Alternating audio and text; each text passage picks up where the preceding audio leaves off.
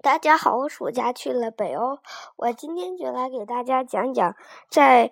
北欧一些令我印象很深的一些小设计。我在北欧坐了很多的交通工具，其中以火车和地铁为最多。在他们在火车和地铁的门上面，我发现，嗯，上面都有一个按钮，就是这个按钮就是你按一下它，门就会开，你就可以上下车。这个设计有什么好处呢？就能节省能源，因为北欧人少，所以，嗯，所以不一定每一站都有人上下车，呃，所以司机就不用不用费那个开门关门的劲儿，嗯，然后就能节省出这些能源了。下一个设计就是遮光帘的一个卡扣，我爸爸让我观察这个卡扣。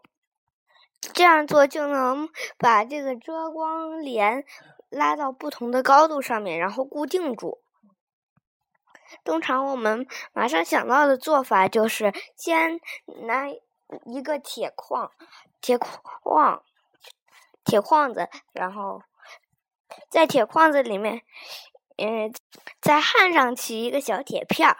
但是北欧的做法是在直接在铁框子上。剪出一个 U 型槽，然后把中间的那一小片铁弯出一个角度，就成了这个卡扣。这样不但做法简单，而而且节省材料。下下一个设计是关于自行车的。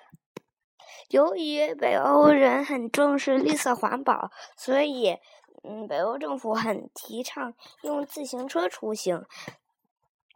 所以他们就规定可以随意把自行车带到火车和或地铁上面。还有一个原因就是，因因为北欧人少，所以在地铁上有足够的位置可以放出一个非折叠自行车的的一个空间。我们都能看见，我有些地铁上面都会画着一个自行车符号，这这个车厢，这就表明，嗯，这个车厢能放自行车。我们也会给出一个专门放自行车的一个位置。下一个设计也是关于自行车的，是上下站台的自行车道，也就是一个自行车的槽，有两有一个专门的道，两边都有槽，不但可以上下推，而也可以方便轮椅还有婴儿车推。但是我们在市区里面也看到过单行道。这样我不，我还没有搞明白这种道怎么推婴儿车。这样我们就能看出来，这个的设计的理念就是简洁、方便、实用、人性化，还有最重要的一点就是适合国情。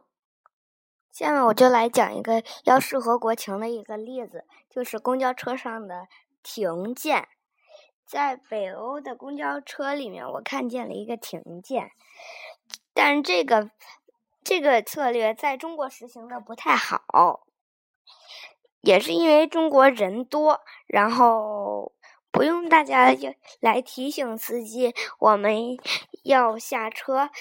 司机就会自动停的，因为几乎每一，因为肯定是每一站都有人要上下车，不管在哪个时候。这些都是有趣，然后是这次旅程里面，我也看见了一个失败的做，呃，一个设计，就是飞机上，在飞机上，我们的所有所有的控制按键都设计在飞机的扶手上面，然后然后其中就有一个键，就是召唤服务员键，在乘客手肘靠着。呃，靠着扶手的时候很容易碰到这个键，这个键呢，就就会使头顶上有一个橘色的灯亮，这样就会就会把服务员招过来。我在整个飞机上看见了很多乘客，都是头顶上亮着一个橘色的灯，然后空姐跑了过来，然后最后发现都是乘客不小心碰到的。我再给大家留一个问题，就是呃，火车，我在坐火车的时候发现它的火车是相对着排的，是为什么呢？请大家思考一下。我今天的节目就到这里，谢谢大家。